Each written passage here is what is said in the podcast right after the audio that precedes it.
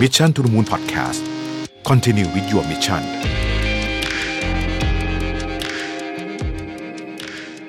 สวัสดีครับ ยินดีต้อนรับเข้าสู่ Mission to the Moon Podcast นะครับคุณอยู่กับประวิทยานุสาหะครับ ถ้าตอนเด็กๆ มีคนมาถามคนยุคผมว่าอยากเป็นอะไรนะฮะคำตอบที่ฮิตที่สุดตอนนั้นนะครับ คือนักบินอวกาศ นะฮะอาจจะเป็นเพราะว่าผมโตมาในยุคที่ตอนเด็ก ๆ เนี่ย เราเห็นการส่งคนไปดวงจันทร์นะเป็นเรื่องที่แบบใหญ่โตมากๆเลยนะครับ แล้วก็ดูมันเป็นแบบอะไรที่เท่มากเลยนะฮะแต่ถ้าคุณไปถามเด็กยุคนี้นะครับคุณจะได้รับคำตอบที่คุณพ่อคุณแม่อาจจะงงนะฮะเด็กยุคนี้อยากเป็นยูทูบเบอร์มากกว่านักบินอวกาศถึง 3 เท่าเลยนะครับนั่นก็เพราะว่าธุรกิจนี้เป็นธุรกิจที่ดีทีเดียวคำถามก็คือว่าดีเนี่ยดีขนาดไหนนะฮะ วันนี้เราจะมาเล่าให้ฟังว่ายูทูบเบอร์ที่ว่าได้เงินกันเยอะๆเนี่ยเขาได้กันเยอะขนาดไหนนะครับแล้วมีปัจจัยอะไรบ้างที่น่าสนใจ อันดับแรกนะครับการที่คุณจะได้เงินเนี่ยจาก YouTube จากจากการทำเป็นเป็นยูทูบเบอร์เนี่ยมันมีหลายช่องทางนะฮะอันที่หนึ่งเนี่ยก็คือโฆษณาปกตินะครับ ตอนที่คุณมี subscriber เกิน 1,000 คน แล้วก็มี เขาเรียกว่า watch hour นะคือจำนวนที่คนฟังคนดูเนี่ยนะเกิน 4,000 ชั่วโมงนะฮะอันนี้คุณจะเริ่มได้เงินนะครับ ซึ่งแต่ว่าตอนแรกมันจะยังไม่เยอะนะครับ แล้วก็มีอ่า YouTube Premium นะฮะ YouTube YouTube Premium เนี่ยสามารถยูทูบเบอร์สามารถที่จะเอาไอ้ subscription profit ตรงนี้เนี่ยมาเพิ่มมันเป็นอีกส่วนหนึ่งที่เพิ่มมาได้ด้วยนะครับ เป็นเป็นอีกพาร์ทหนึ่งของ YouTube นะฮะอีกอันหนึ่งก็เรียกว่าเป็น corporate sponsorship นะครับอันนี้ก็แน่นอนนะก็เป็นการรีวิวสินค้าโน่นนี่นะฮะหรือบางคนเนี่ยขายสินค้าเลยก็มีนะฮะขายสินค้าแบบให้กับแฟนๆเป็นต้นนะครับ เช่น PewDiePie เนี่ยยูทูบเบอร์ที่ดังมาเนี่ยก็สามารถขายสินค้าได้ นี่ก็เป็นช่องทางคร่าวๆ จริงๆ ต้องบอกว่าคนที่เป็นยูทูบเบอร์เนี่ยบางทีก็อาจจะมีช่องทางอื่นด้วยนะครับหมายถึงว่าเป็นอินฟลูเอนเซอร์ช่องทางอื่นด้วย ที่เขาจะมีรายได้ทางอื่นนะผ่านโซเชียลมีเดียแพลตฟอร์มอื่นด้วย แต่ว่าอันนี้เราพูดถึงแต่เฉพาะ YouTube อันนี้เราไม่นับรวมช่องใหญ่นะ ช่องใหญ่คือแบบช่องสามช่องเจ็ดอะไรเงี้ยนะครับเวิร์กพอยต์อย่างนี้อันนี้เขาเป็นเป็น professional นะเป็นแบบคืออันนี้คือเป็นอีกช่องทางหนึ่งของเขาเท่านั้นเองนะครับ อันนี้เราเราพูดถึงเอาบุคคลเลยกันนะที่ที่วันนี้จะชวนคุยกันนะฮะโอเค ทีนี้วันนี้จะชวนเล่าให้ฟังว่าแต่ละประเทศเนี่ยมันมีความหลากหลายของรายได้เนี่ยเยอะมากเลยนะฮะเยอะมากจริง ๆ คือ รายได้ของยูทูบเบอร์แต่ละประเทศนี่แตกต่างมากนี่พูดเฉพาะคนที่ได้เยอะๆนะครับ เอาจำนวน subscriber ก่อนดีกว่านะครับจำนวน subscriber เนี่ยสูงสุดตอนนี้นะครับก็คือ PewDiePie นะ PewDiePie อยู่ที่อังกฤษนะครับปัจจุบันนี้มี subscriber 105 ล้านคนนะครับรายได้เฉลี่ยต่อเดือนนะฮะต่อเดือนอยู่ที่1ล้าน1แสนเหรียญนะครับที่สหรัฐอเมริกาคนที่มี subscriber เยอะที่สุดเนี่ยคือ ไลค์นัสยานะครับเป็นเด็กมาเป็นน้องที่แบบมารีวิวของเล่นอายุน่าจะสักเจ็ดขวบเองมั้งฮะมี subscriber 56.9 ล้านคนนะครับปัจจุบันนี้ทำรายได้อยู่เฉลี่ยเดือนละนะฮะฟังแล้วอย่าตกใจนะครับเจ็ดล้านเจ็ดแสนเหรียญต่อเดือนนะฮะนี่คือรายได้เฉลี่ยนะครับ subscriber ก็จะลดลดน้อยถอยลงกันมานะครับเอาดูเอาประเทศกลางๆบ้างแล้วกันนะประเทศกลางๆบ้างอย่างเช่น อินโดนีเซียนะครับอินโดนีเซียเนี่ยคนที่มี subscriber เยอะที่สุดเนี่ยนะครับชื่อ Atta Halilintar นะฮะเป็นอยู่ในหมวด entertainment เนี่ยมี 24.1 ล้านคนนะครับ ทีนี้มาดูคัตเกอรีที่เป็นเรื่องของเงินบ้างดีกว่านะฮะใครที่ทำเงินได้เยอะใครที่ทำเงินได้น้อยนะฮะเออร์เน็งนี่น่าสนใจมากว่าแต่ละประเทศนี่มี variation ค่อนข้างสูงนะครับ ผมมาดูคือบางทีเนี่ย เวลาเราดู subscriber หลักล้านเนี่ยจะรู้สึกว่าโหมันช่างยากเหลือเกินนะ ผมเอามาให้ดู subscriber ที่เป็นหลักแสนบ้างดีกว่านะครับ subscriber หลักแสนเนี่ยเช่นที่เคนยาเนี่ยนะครับเฮนรี่เดซากูนะฮะ subscriber 3 2 8 0 0 0 คนเนี่ยนะครับรายได้เฉลี่ยต่อเดือนอยู่ที่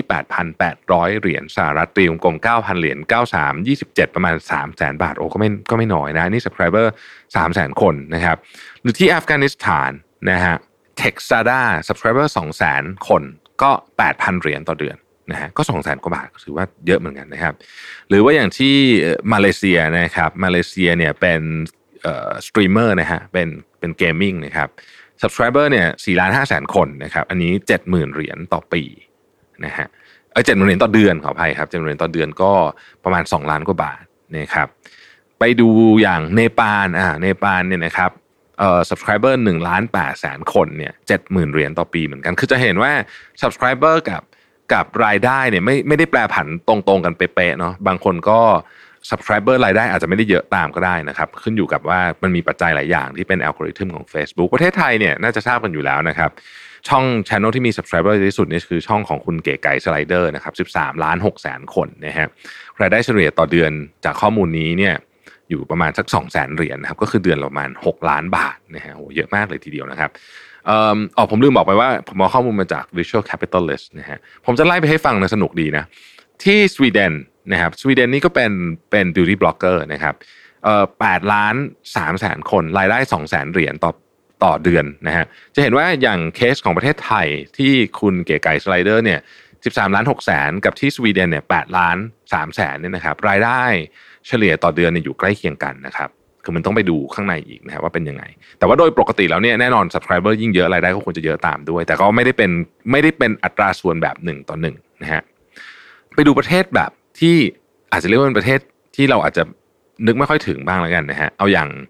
แซมเบียนะครับแซมเบียเนี่ยก็ช่องเนี่ยอย่างเงี้ยช่องช่องที่แซมเบียเนี่ยมีคนติดตามล้านสี่แต่ว่ารายได้แค่สามพันเหรียญเองนะครับคือมันมีมันมี factor หลายอย่างเหมือนกันนะฮะไม่ใช่เฉพาะแค่เรื่องของ subscriber อย่างเดียวนะครับต้องโฟกัสหลายประเด็นเลยทีเดียวนะฮะให้ดูกลุ่มบ้างดีกว่านะครับ ว่าอะไรที่เป็นทำอะไรรายได้เยอะสุดนะครับ อันดับที่หนึ่งเลยเนี่ย category entertainment นะฮะคือเยอะเยอะที่สุดนะฮะ72 คนเป็น top earning ส่วนยูทูบเบอร์นะครับอันดับ 2 คือ gaming นะครับสตรีมเกมเนี่ยนะฮะ25 คน อันดับที่3 how to 18 คน อันดับที่ 4 ตลก 16 คนนะครับอันดับที่ 5 ช่องเด็ก 15 คนนะครับอันดับที่ 6 เป็นพวก personal เป็นเป็นบล็อกเป็น people นะครับ14 คนนะครับอันดับที่ 7 education 5 คนนะฮะ8 music เพลงนะครับ5คน9พวกเทคโนโลยี4คนนะครับแล้วก็10นี่เป็นกลุ่ม beauty นะฮะเป็น beauty influencer เนี่ย3คนนะครับนี่คือกลุ่มที่เป็น top top rank ทั้งหมดเลยนะฮะหลายท่านอาจจะสงสัยว่าเอ๊ะแล้วมันมีแบบ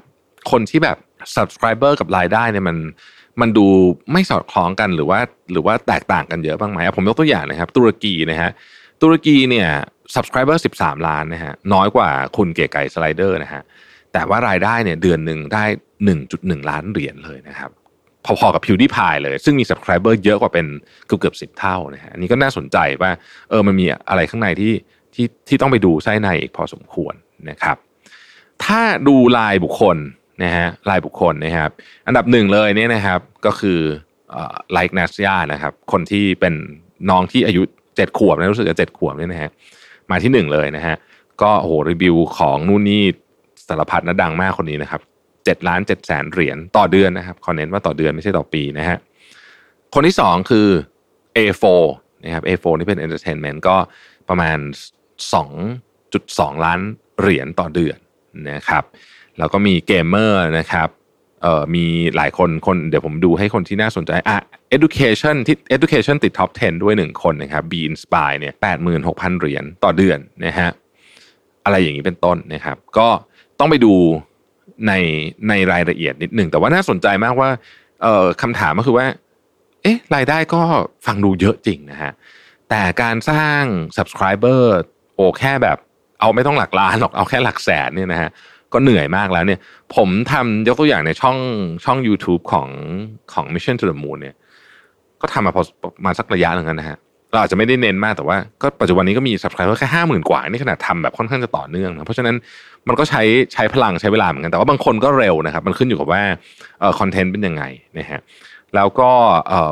ความสม่ำเสมอของคอนเทนต์ก็สำคัญ คือจริงๆยูทูบเบอร์ก็เหมือนคอนเทนต์ครีเอเตอร์ทุกสายแหละนะฮะมันก็จะต้องมีเรื่องของวินัยเรื่องของ ความสม่ำเสมอนะครับ เรื่องของการเข้าใจลูกค้าทั้งฝั่งที่เป็นคนดูคือ follower ของเรา รวมไปถึงฝั่งที่เป็นอะไรล่ะ ผู้จ่ายเงินให้เรานะฮะอย่างเช่นแบรนด์ต่างๆ พวกนี้เนี่ยก็ต้องดูแลทั้งสองฝั่งด้วยนะครับคร่าวๆประมาณนี้ สิ่งที่ผมคิดว่าน่าสนใจก็คือว่ารายได้พอฟังปุ๊บแล้วมันมันดูเยอะจริงๆนะครับ แต่ก็แน่นอนว่าคนทำคนทำช่อง YouTube นี่มีหลายสิบล้านคนนะฮะ ที่ได้แบบนี้มาเนี่ยมีไม่กี่คน เพราะฉะนั้นก็เหมือนทุกอย่างครับ คือคอนเทนต์ครีเอเตอร์บนบน u t u b e นี่มี 50 ล้านนะฮะแต่ว่าคนที่ได้แบบนี้เนี่ยมีจำนวนหยิบมือเดียวเท่านั้นเองนะครับ เพราะฉะนั้นก็ก็อย่าให้บางทีเราเห็นคนประสบความสำเร็จมากๆนะเราก็จะรู้สึกว่าเฮ้ยมันทำมันต้องได้แน่เลยอะไรเงี้ยต้องระวังเรื่อง bias ตรงประเด็นนี้ด้วยนะครับ แต่ผมดูอันนี้เนี่ยผมอ่านไปพร้อมกับอัดพอดแคสต์อันนี้เนี่ยไม่ได้ไม่ได้อ่านก่อนนะคืออ่านไปแล้วก็อัดไปด้วยก็รู้สึกเฮ้ยตื่นเต้น ตื่นเต้นกับ ตื่นเต้นกับรายได้นะฮะ เพราะว่ารู้สึกว่าเฮ้ยมันมันเป็นเรื่องเป็นราวมาก ๆเลยนะครับ แล้วก็แล้วก็มันมันน่าสนใจว่าเออนี่คือรายได้เฉพาะจาก YouTube แต่เขาอะต้องมีรายได้อย่างอื่นอีกเต็มไปหมดเลย ที่มันตามมานะฮะคือมันไม่ใช่แค่จาก YouTube อย่างเดียวแน่มันต้องมีรายได้อย่างอื่น ที่แบบตามมาเต็มไปหมดเลยแน่นอน เพราะว่าคือพอดังแล้วอะการหาเงินมันก็ง่ายนะครับโอเค ก็น่าจะประมาณนี้นะฮะใครที่รู้สึกว่าอยากจะให้คำปรึกษากับ ลูกหลานเพื่อนฝูงในการจะอยากเป็นยูทูบเบอร์เนี่ยก็ก็ลองไปอ่านบทความนี้ที่ Visual Capitalist ได้นะครับ ขอบคุณที่ติดตาม Mission to the Moon นะครับแล้วพบกันใหม่ สวัสดีครับ Mission to the Moon Podcast Continue with your mission